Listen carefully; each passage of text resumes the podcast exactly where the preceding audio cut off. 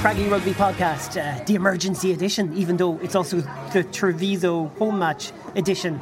Yeah, we'll have a little bit on Treviso later in the podcast. I'm Rob Murphy, and is this recording is coming to, coming to you on a Monday afternoon from the Huntsman, actually, down the road from the sports ground, because something's happened. Alan Deegan, welcome along. Hi, Rob. And that something is not very positive, if you didn't get from Alan's voice. William Davis, welcome along. Hello, Rob. And William is always positive, especially at times of crisis, except if it's on a ferry and it's getting choppy. But outside of that, he's positive at times of crisis. And this is a bit of a crisis based on the timing of the announcement of Pat Lam to leave Connacht Rugby at the end of the season. It came out when myself and yourself were in Galway Bay FM studio just trying to get our gear sorted for Sunday's match with Wasps.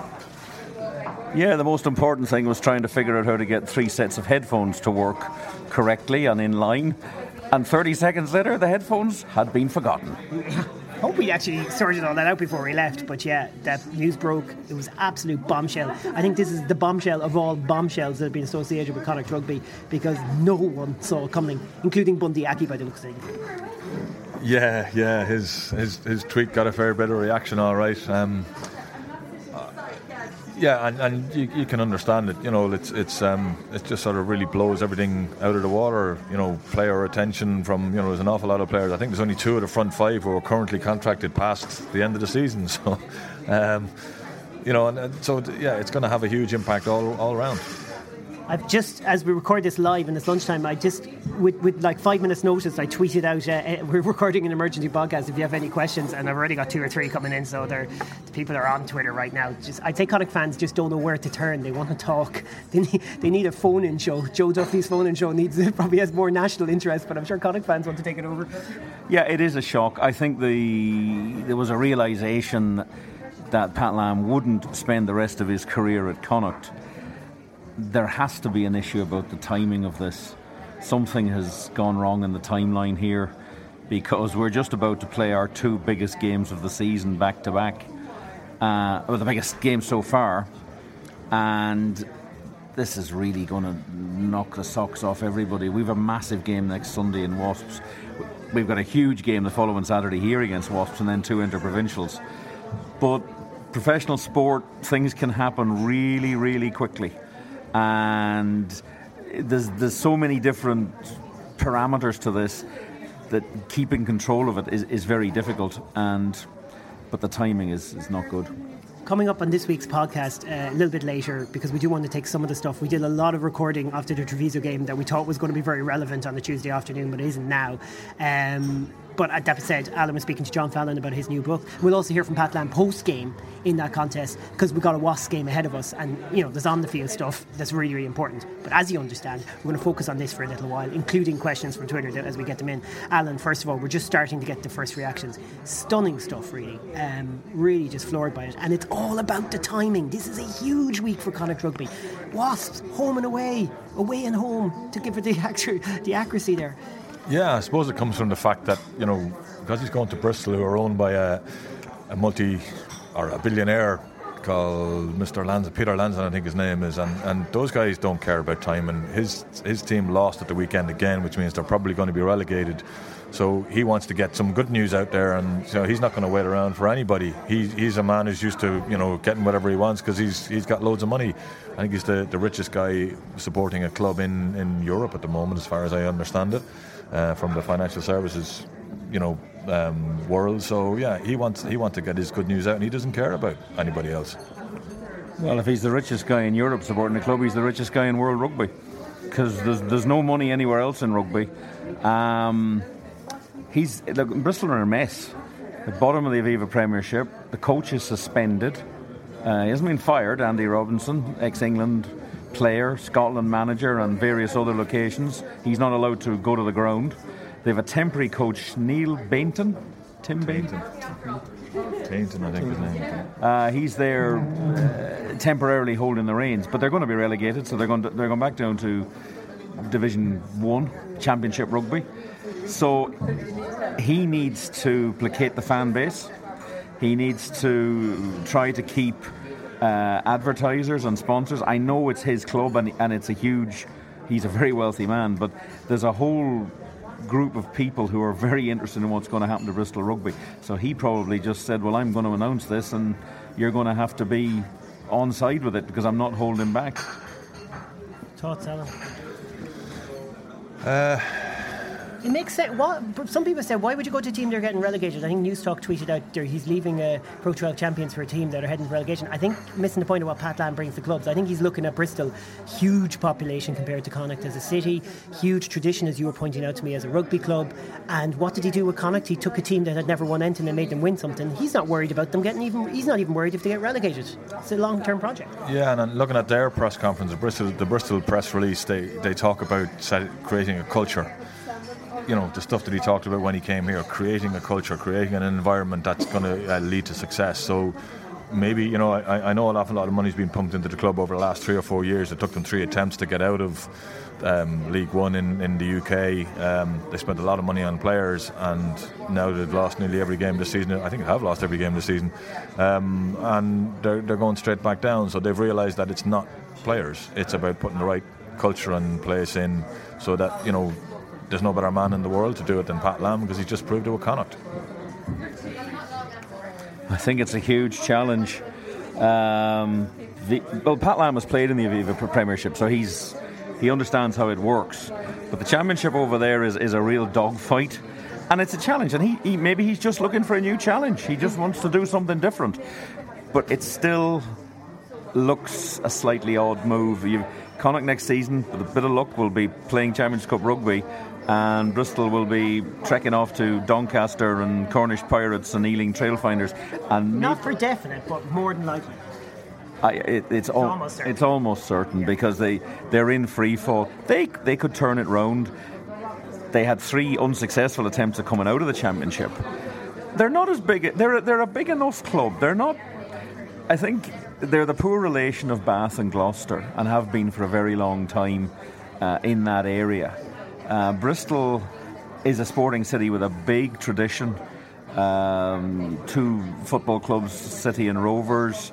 Uh, used to be a very successful speedway team back in the 1960s. It's it's an interesting place. It's it's it, it's it's the biggest city in that area of England, but it probably hasn't quite got to the level of sporting excellence that they'd expect.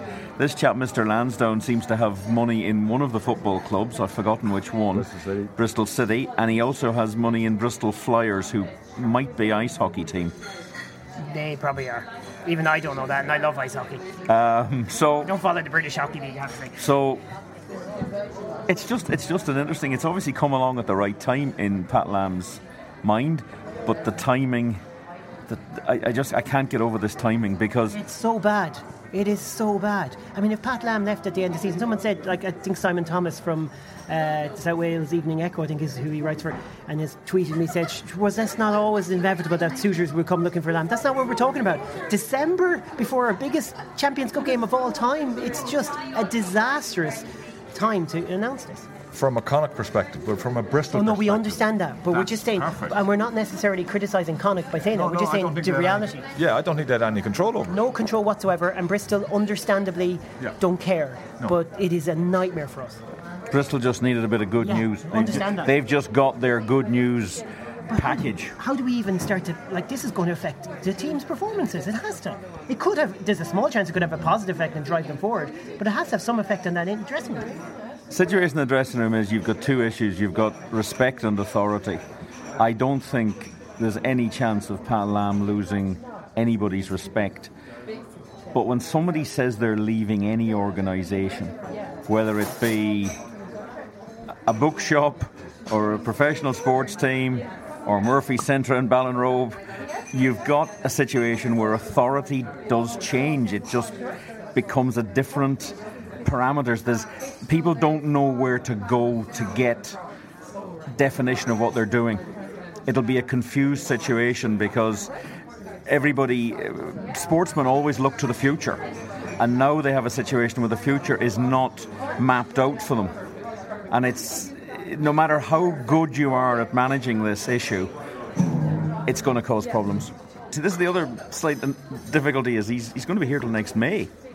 This is only December, so there's, there's so much rugby to be played. We've just worked out that there could be we might have to do 20 podcasts. We've just been counting them out to work out how many we do for the rest of the season. So there's a minute, there could be 20 games. There's 19, 20 games of rugby to be played. Um, so, uh, but this is going to hang over the whole rest of this season. If this had been announced in March or April, totally different context because there would be much less of the season to go. But it's well, it is what it is, which is something that Pat says occasionally when he's been asked to discuss something. So they're just going to have to get on with it. Obviously, this, work has got to now start to find a replacement. Um, that's going to take time. You, have got to try to get the right person. There are there are people within the organisation that'll be putting their names forward.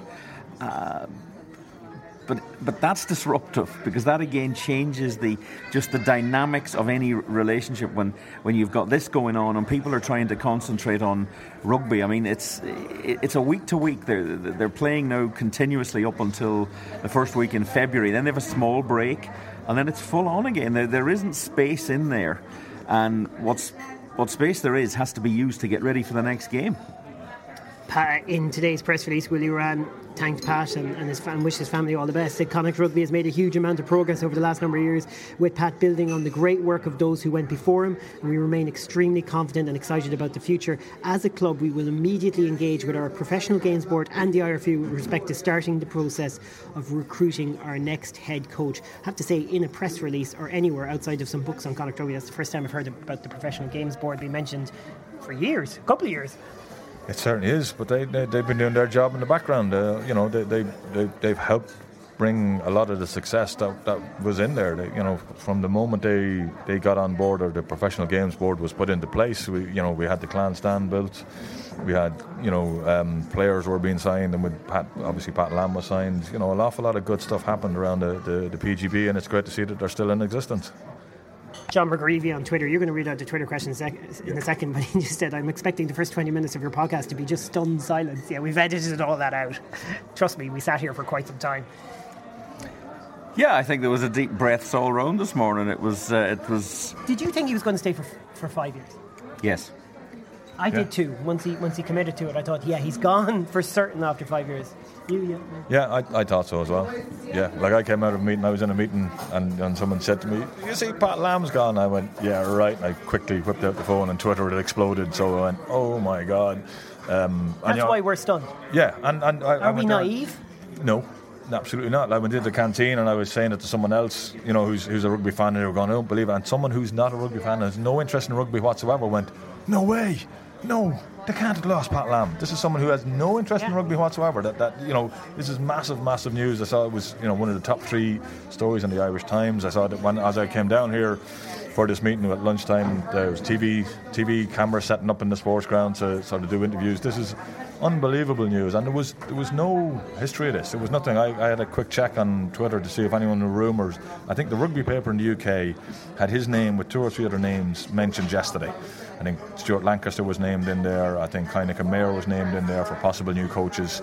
Because, you know, obviously with, with um, Andy Robertson being suspended, that was obviously happening. But to happen this fast, it was just out there amazing, it's stunning news. And bear in mind, it is it is the club that did the most daftest decision in the history of head coaches by suspending their head coach on performance. I mean, that is a club that, if they're talking about culture, well, begin with your head honchos and your decision making and your management processes because the culture stinks if you if you suspend the coach instead of a firing him. That's fine, that's part of the game. But it was nonsense, and you, they look like fools suspending a head coach. Um, they, they, they don't.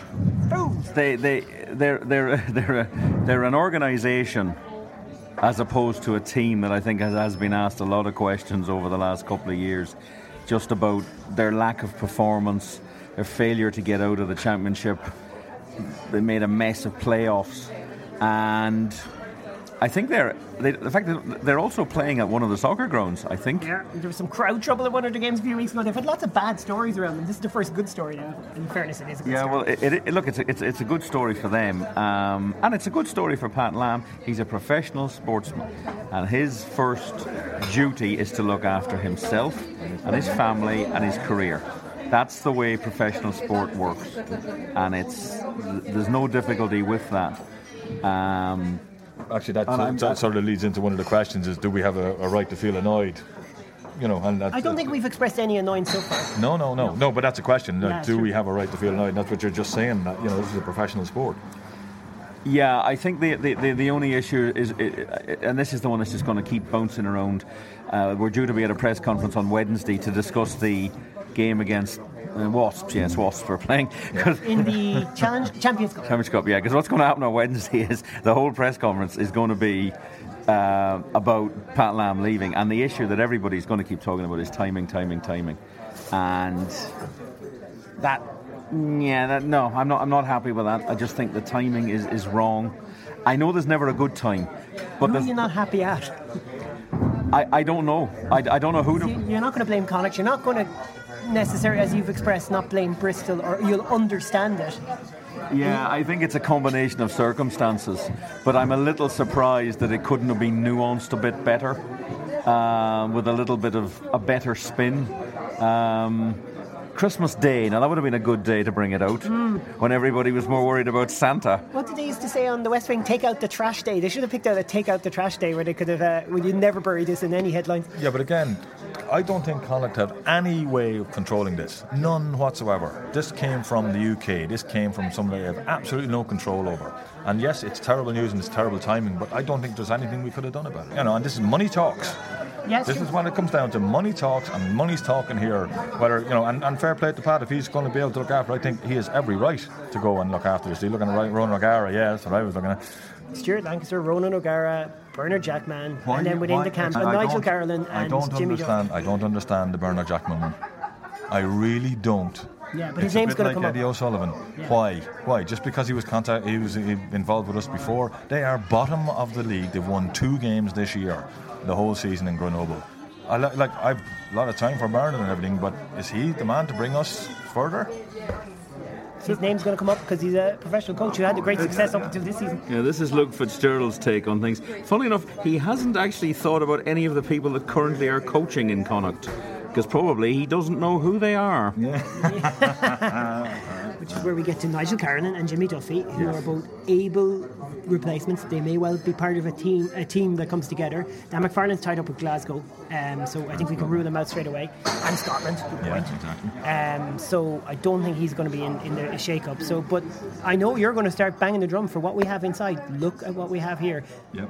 Still though, Stuart Lancaster, seriously I, interesting. I, I, I have no issue with you know look things change. We've got a load of coaches. We've been brought through this system. We've got a very successful system in Connacht at the moment of how we play the game and how we want the game played. So we need to make sure whoever comes in can bring it on not come in and just blow it away and go back to some old way of doing things it's still too early you know you know Way too early. I mean, we were we have to bring up those names because they're all over Twitter and and everyone anytime. Roger's the most interesting one I see. I have to say that would be it would it would just be brilliant to have someone like Ronan O'Gara here. It certainly make life an awful lot more interesting. It certainly would. The press conferences would be fun. Not that Pat's press conferences are not fun. Yeah, there was a, Might be a little bit less I think there was a guy somewhere yesterday, an English uh, lower league football manager, basically said to people like me who ask questions, "You're a clown. You're starting to annoy me now. Stop talking." Um, yeah, so, yeah, I can see Mr. O'Gara coming on. that. Yeah, look, it's far too early to do that. There's there's a whole process here of contracts and stuff. And quite interestingly, there is there's a Connacht player sitting behind us here having his lunch. I'm not going to name him, but he's he keeps looking over at us and he's obviously thinking, "I bet those guys are talking about Pat Lam's resignation." Or Mayo GAA podcast. I don't know what he's thinking. One of the questions that comes up: Will players leave? Who's who's out of contract? What do we know? There's a whole whack. Um, in the front five, the only two players contracted after the season in the front five are Finlay and Ultan. Everybody else is out of contract. of course, they're both Irish internationals, so they're they're looking at a different career progression, perhaps. Uh, I, I often feel if you if you become a regular in the Ireland setup, your provincial position changes as to what you need out of your provincial rugby, because you're going to be under the control of central management, games you play, time, minutes. So that's that's it's these are all questions. Any more questions from Twitter, Alan, just before we link to. Actually, we'll come back to that. Here's a snippet from the match. It's very short, folks, but we, we do need to mark the fact that this is the Treviso podcast. Connacht won by 47 points to 8, I think it was. Yes, it was. Seems like weeks ago. Uh, here it is. Alan and William taking you through the game. This is a, a, vital one, William. We had a good win last week, but we need to continue it. Yeah, I need five points this evening. It's a nice uh, three o'clock start. Good crowd ends up as a sold out game, which is probably a first for Treviso. And um, I think they will win this tonight. They would expect to. Treviso have gone through a very lackadaisical warm up. Don't know what, what that means exactly. Wasn't much intensity in it, and uh, I think everybody's expecting Connacht to get the job done here. They are, and everyone's really looking forward to Mr. Boshoff making his full debut from the start. He looked pretty exciting last week. Yeah, there's a lot of guys there who've got some miles under their belt now after last week, and you'd hope they'll be able to step up again. Uh, but Marnitz Boshoff is the guy everybody will be watching. He's gotten a start here. You've got to feel that the starting position for the next two Wasps game is also open. Okay, we'll talk on 20 minutes as the Connacht team head into the dressing room and hopefully we'll have something good to talk about. Okay, William, just on 20 minutes. We've got a scrum that's taken at least two minutes so far to get going. Uh, Connacht lead seven points to three. Good try from Tom McCartney. Nice try by Tom McCartney. It's pretty insipid stuff. It's half paced. People walking around uh, on the field. It just hasn't really got going at all yet and Connacht just running down the, the yellow card now to um, Kelleher. So, um, yeah, they'll be happy enough. Both sides have had a bit of possession in the 22, but um, so far it's a bit of a phony war. It is. Just want to give full credit to Ian McKinley for jumping back up after taking, you know, because Kelleher took him out completely and he just jumped back up. I think if he'd been injured or faked an injury, I think Kelleher might have seen a red, so fair play to him. Yep, absolutely good call. We'll chat again at half time. Okay, William, half time, bonus point secured, 28 points to 3. Not much of a match, really. No, it's, it's not. Uh, I'm afraid Treviso aren't up to very much, and Connacht are just doing enough. Um, base of tries for Tom McCartney, and then Denis Buckley getting in, so front row union making their mark on the scoring sheet. Um, it's it's what you want, but you, you, might have hoped that it would be a slightly better game for the crowd that's here. And just the, the thing Connacht have got to be careful of in the second half is that they don't just lose concentration. I don't think Treviso are any threat to them whatsoever, but you just want to keep them. You want to, you want to keep your flu- fluency because it could get really messy, especially when the subs all come on. Yeah, we'll talk again on 60 minutes because there's not much else to say. Okay, William, 60 minutes. This non-entity of the game is now 40 points to three to Connacht. Um, the bench has been unloaded. Let's hope no one gets injured. Yep, that's all you can hope for now. They've kept their shape quite well in the second half. I'd have to say Treviso really have probably got worse instead of better. Half time didn't seem to do very much for them. And uh, this is just going to run out to full time now.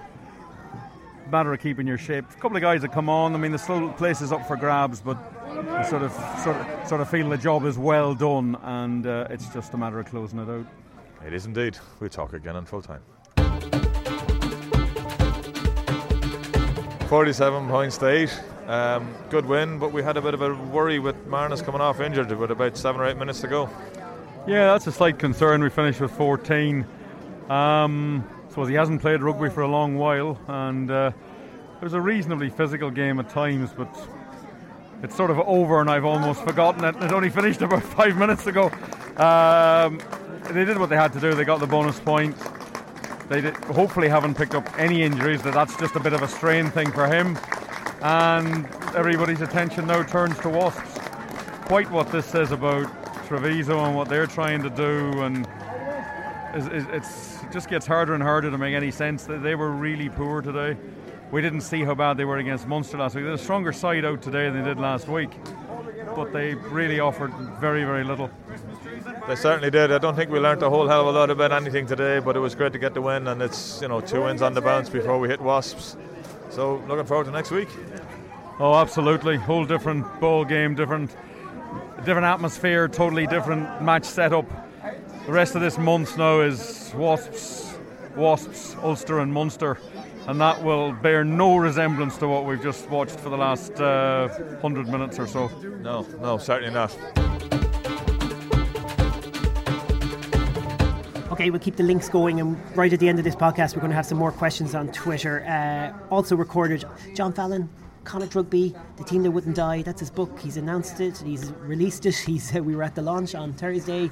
There's a launch in Dublin this week. Alan, you were talking to him. I was indeed. Yeah, um, it was it was a great evening. It was a super evening. There was must have been 200 people there at it, and there was a real buzz about the place. Um, you know, a lot of faces I haven't seen in a while.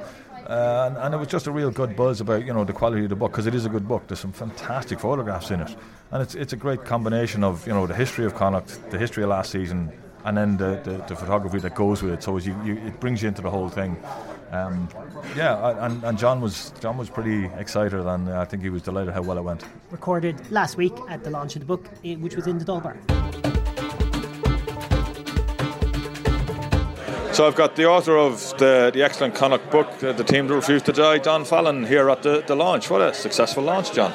Oh, it's been it's absolutely fantastic. What a crowd! You know, it's yeah. it's it's fantastic, and it, in many ways, it's just really in many ways reflects the response we've had over the last few weeks right throughout the province. Mm. And you know the distance people travel tonight. Johnny O'Connor coming from North Donegal to launch it. Noel Mannion leaving a very busy business in in Ballinasloe coming in, and people from all all quarters. Even some got off the Aran Islands to come in, and there's no ferry as we know at the moment in that. But it's been fantastic. But it, it really reflects what we've been picking up on the ground. I, I sound like somebody going for election in saying that, and in many ways, it's, gosh, it's almost like it. But it, we, we've been absolutely overwhelmed since since this book came out. Even since we started talking about bringing it out, just the positivity that's there and the support that's there has been fantastic, and it's really made it all worthwhile. Yeah, like one of the things I know, I've, you know, because I've read I haven't read it all yet. But I've got a fair, a fair chunk to it, and I've really enjoyed it. One of the things I, I did pick up on it was the, the, the, stats, the numbers of people who are interested in rugby. I think you, you mentioned in the book about you know 70% of people in Galway alone, as well as you know I think it was over 50% in the province. And this was three or four years ago. This wasn't now. Like you can imagine what it's like now.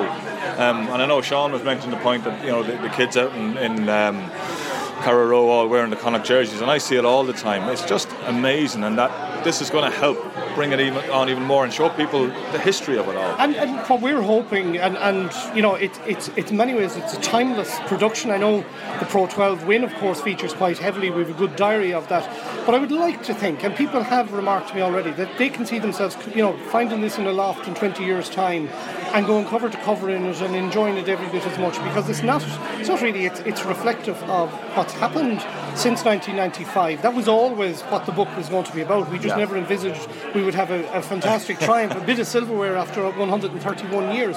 But I would like to think that people will pick it up you know and it'll mean as much to them and possibly even more. Somebody was saying to me they now have something that they can put their match ticket into they can slot their program into.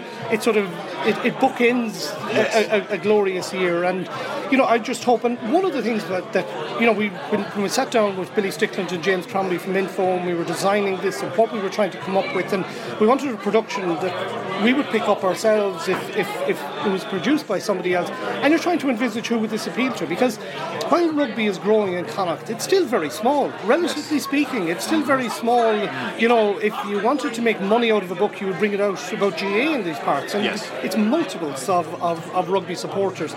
We're at we're at a rate of multiples. We'll say back when I was managing Connacht, back when you and I started watching Connacht first, we're at multiples of what was then. Yes. Michael Bradley remarks in the book. He would go, you know, walk out onto the pitch, and he would nearly know most people by first name, or he would certainly know their faces. And yeah. as he said, if there was ten or twenty of them missing, he would notice that because yeah. that's how small it was. But one of the things we hadn't envisaged is the number of parents that were going to buy this book for their parents, and they tell us because Tony Smith and Smith's Toys were very much involved in rowing. Our sons rowed together, rowed together for Ireland. I'm glad to say. And Tony was saying, look, shove a couple of boxes in there. Let's see see how it goes. And we've had to restock it. It's moved up to Claremorris, their outlets. And what they have found is the parents are buying it, and they're buying it for the 8, 9, 10, 11, 12, 13 year olds who wouldn't sit down to read Yes. a big rugby book. Exactly. And who may only read very small parts of this. But we have 250 photographs telling a story Yeah. right through, and Yeah. one photograph better than another. It's, it's uh, give credit. The photographs that are, are the, the best in this. I, I say that having written, and that is something you know you would like to think that in time a 10 year old boy or girl who picks that up now will actually develop an interest in rugby, develop an interest in sport. It doesn't just have to be rugby. We've all played all the different sports. It's Yeah. not one over the other.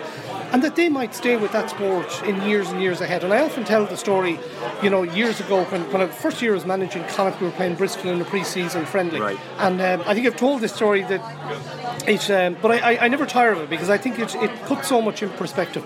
Uh, we were playing Bristol in a, one of those pre-season ones, midweek, 100 people at it in the sports ground. Jerry Kelly or somebody mentioned, gosh, we've no mascot. And I said, at the time we had a mobile home down in Lahinch, there was a family down there from Roscommon. I said, gosh, there's a young lad there, he's always got a rugby ball. Went asked his dad, will you bring the young lad up? You Yeah. know, we'll give him a jersey, Bank of Ireland with the sponsors, he'll get a bit out of the day and he'll lead the team out. And he did that, and he went back thrilled out of it, so did his dad. Less than 10 years later, that young mascot made his Heineken Cup debut against Toulouse in the sports It's Denis Buckley I'm talking about. Yeah, yeah, yeah. And I'm not saying we got Denis Buckley into No, rugby. He was already in there through Creggs and he developed it through Blackrock. But when we were trying to save Connacht in 2002, 2003, we were saying this is we've got to keep the flagship there, keep it alive, in the hope it could grow it. Now we're at a stage where Connacht has to deal with success, and that can often be as difficult to deal with as, as endless Yes. losing. And what we need to do now is we need to grasp 10, 12, 14 year olds, get back out to the clubs, make sure Yeah. it's an all embracing thing and increase it. And it's it's not to get them playing rugby instead of hurling or football or oh, anything, Oh, no, it's to get no. them playing sport. Yes. And we're hoping, and it's- one of the massive bonuses we've got. We're finding from parents they're buying this. It might be the first thing young kids will ever get Yeah. related to rugby. And if it hooks them in and hooks them into sport, my God, we're walking 10 foot tall as a result. And, and it's something like, because I like when I came over first, uh, you know, we went out in Wegians and there was three on the rates, two of them were mine, you know, and one was John Gaffney's, you know, and that was it. And then Brian O'Driscoll scores a hat trick, and then there's kids come out of the, the woodwork. But the one thing you always worried about, and you know, I went to Galwegians under 16 finals, where I think we reached five in seven years, and they just the guys never quite believed that they were as good as everybody else. And then eventually we did win one, and Sean O'Brien being, you know, on that team. But this sort of thing will show kids that yes, you can be from this part of the world where we mightn't have the big cities and all that stuff. Where it's smaller, we mightn't have as much money, but it's not just about that. It's about having belief and showing that you can do something as beautifully as that as well. And the quality you've got there means that it is possible to do that without necessarily having all the money and having all the jerseys and The first thing you need is the dream, isn't it? Exactly, You know, exactly. and like you look through through that book, and as I said, everybody knew about 2002, 2003, and how close it came to closing. I was shocked, and we've talked about it before when it came came to to 2009, where you know the place almost closed, and I, I didn't realise how close it came to at that time. And Hmm. and it's to the credit of the people that kept it alive, and I credit to the people in the IRFU that backed it. you Yes, know, and, and exactly. a lot of this, a lot of the time, the IRFU don't get due credit. It's, it's Mm-hmm. we get the, they get the bricks thrown at them. I saw it when when the initial thing uh, backed off in 2002, 2003. You know, we were back in. We were trying to rebuild a team, and we got great support from Eddie Wigglesworth and an awful lot more in the IRFU that a lot of the time they haven't got the credit for. But Yeah. I noticed as well, you know, and anyone that reads the, the, the, the chapter where Jerry Flannery is talking about his time here, and here's a guy born in Galway, grew up in Limerick, came to Galway to Galwegians, trained it out Right. in Yeah. And Yeah. because he saw this as a pathway to play for Munster. That was his dream, Yeah. and then to play for Ireland, and he, he achieved all of that. And he is absolutely convinced that the team he was part of, the one we lost because of all that grief Yeah. surrounding the march, where one third of the team stood up at a meeting and walked out the door, four of them became full Irish internationals. He is absolutely convinced that would have been the team that would have brought the silverware. More than likely the Challenge Cup. That was one was within within reach from it. That grief, that trouble, put everything back by 10 or 12 years. Mm-hmm. Now we're back to that stage. There's Yeah. a cup up on the sideboard. Exactly. To have a guy from Gortnumera lifting it really put the tin hat in it. Well, poor, Yeah. poor Tumblr, because not Yeah, many yeah, in yeah. fairness would know Gortnumera. It really, you know, if we did a work of fiction on this book, I think we'd be accused of actually going overboard, where Yes. the local fellow who should be the hurler rather Yeah, than yeah. any of this. going to- it's fairy tale stuff, and you know, Pat Lam often talks to groups and talks to classes. He talks about stuff outside of rugby. Yes. You know, and we've a lot of stuff, a lot of negative stuff in this country, a lot of stuff that parents, children are dealing with, economic stuff as well, and he talks outside it. And if in the course of all this, and in the course of us even charting it, that somebody can get a glimmer of hope from something in it. Yeah. It doesn't have to be necessarily sport, but it just shows the person who's coming well down in the exams in class, or who's mm-hmm. the quietest, or maybe he's not fitting in. There's a place. There's a place there. Yeah. These guys dreamt. The people before them dreamt. The people I was managing Yeah. All did. It just didn't happen. We came Yeah. close. Mm. It's delivered for these, but the first thing you need is a dream and all of this. If you don't have that, you're not going anywhere. But now they're up there, we need to move to the next level, and we need to widen the circle. Yeah. Widen the circle hugely, and that's that's going to be the key part of it. It certainly is. And I hope we don't widen it too far and we lose the sports ground. That would be the thing I'd think would. Ah, yeah. I mean, the, the, the, the sports ground, it, it, it certainly needs to be, you know, it needs to be brought up to, to a level to accommodate a professional team. The location is fantastic. There's no getting away from that. The work that was done there by the Kevin Craddocks, the Des Ryans, the Jerry Kellys, and putting so much of the infrastructure was put in place right through that when the goodwill and money came from the IRFU, it was ready to take off and, and took off. Task now is to take what's there and move that to the next level because in all fairness like it's it's it's, it's a difficult venue. It's it's a difficult venue. It's fine using that as opposition to teams that but you need to grow you need to grow the supporter base. At the moment it's at 8,000 9,000 reality is you go out to Kenny Park and Athenry you might have two minor hurling semi-finals and get half that crowd there on a good Sunday. And good luck to them. And it's not that you want to take them from that. No, no, and I no. noticed looking around the sports I'll see it here tonight there's people from Galway United here Galway football Animal Holland Galway hurlers right Yeah. across a variety of sport Bish rowing club all of those Yes, right yes. through so many other sports and schools. It's fabulous. And we need that. And you know when our soccer team is going well we need to get out and support them. Our Galway hurlers or Galway footballs whatever team. Yeah. it's not one against the other we're from No. here we need we need pride in it we've got that pride before from Galway United winning the cup 25 years ago this year Galway hurlers Galway football Connacht have now done it Yes. and we need to share that and enjoy it not not not looking at uh, with any degree of jealousy we, Yeah, absolutely. No, that, that's bang on. Listen, it's a fantastic book, John. I really appreciate your time. my pleasure And enjoy the rest Thank of the you night. very much indeed that's that's brilliant, enjoy Cheers, it all. Thanks. Should also be mentioned, we said INPHO Photography. Our own craggy crew member, James Crombie, is from INPHO Photography, and he has pretty much 90% of the photos in there, I have no doubt. Uh, follows Connacht all over the world, and there's some fantastic shots by a man who's very gifted at what he does. William, that, I think there's a Dublin launch of that book tomorrow. That's going to have uh, different questions that they had last week. Yep, uh, on Taoiseach, we'll be launching the book, we're told, in Doheny and Nesbitt's, a fine establishment which I've spent many happy hours. uh, so go along if you're. Uh, if you're there, folks, it'll be it'll be an interesting night. Questions, yes, I think they'll, they'll, Pat Lam might be dominating that book launch. I think even that he won't be there. Okay, just before we go, Alan, questions on Twitter for the podcaster. Yeah, there's a fair few. Connacht Cows has been throwing a load of questions at us. One of is, um, should the next coach be Irish? I don't, you know, I don't know. Um, I think your concern usually, Alan, is should he be Connacht more than Irish? Beyond that, Yeah, I, you know, you just he- want to make sure any I Connacht man has his fair shot at it. Anyway. Yeah, and uh, they also want to make sure that they're, you know, they're the right, they're the right coach for Connacht, whether they're Irish or American or New Zealand, whatever. The right coach for Connacht that fits into the Connacht thing of, of bringing Connacht on and keeping us being successful. I should stress whether they're within the Connacht professional organisation and coming through it, not necessarily their actual uh, geographical positioning. We don't really mind about that. No. just get the best man for the job. Yep. Okay, Kieran Cawley wants to know: Does Pat Lam see his job done at Connacht? No, I don't. I don't think. He, I don't think he will. I don't think he'll see his job done at Connacht until he's completed the last match. Uh, his tenure will end then, in his mind, and hopefully in the players' minds. The spectators' minds don't really matter. It's it's it's what actually happens behind the scenes and on the pitch. But it is a difficult challenge. It'll be a real test of his uh, ingenuity. Alan, Another question is from, from Martin Shoiga, wanting to know if there was any info on the, co- the contract he signed in January. I didn't realise he signed a contract in January. It must have been January last year. Yeah, January's when he last year, the sorry. extension, Yeah. yeah. last year was it overruled? I think he's been bought out. I think that contract's been bought out. So I assume there's an extra bit of money coming into Connacht or the RFU. I'm not sure exactly which there. Um, and did Bundee and Ultan get assurances when they signed their contracts recently that Pat Lam would still be around? Yeah, maybe maybe Bundee just dropped his coffee mug and that's why he was pissed. I don't know. I, I, I don't think you get assurance. I don't think it works like that. Um, no, I, I m- maybe they did. I, I'm just looking it through from other sports. I don't think you can ever be assured that a manager or a coach or is going to stay.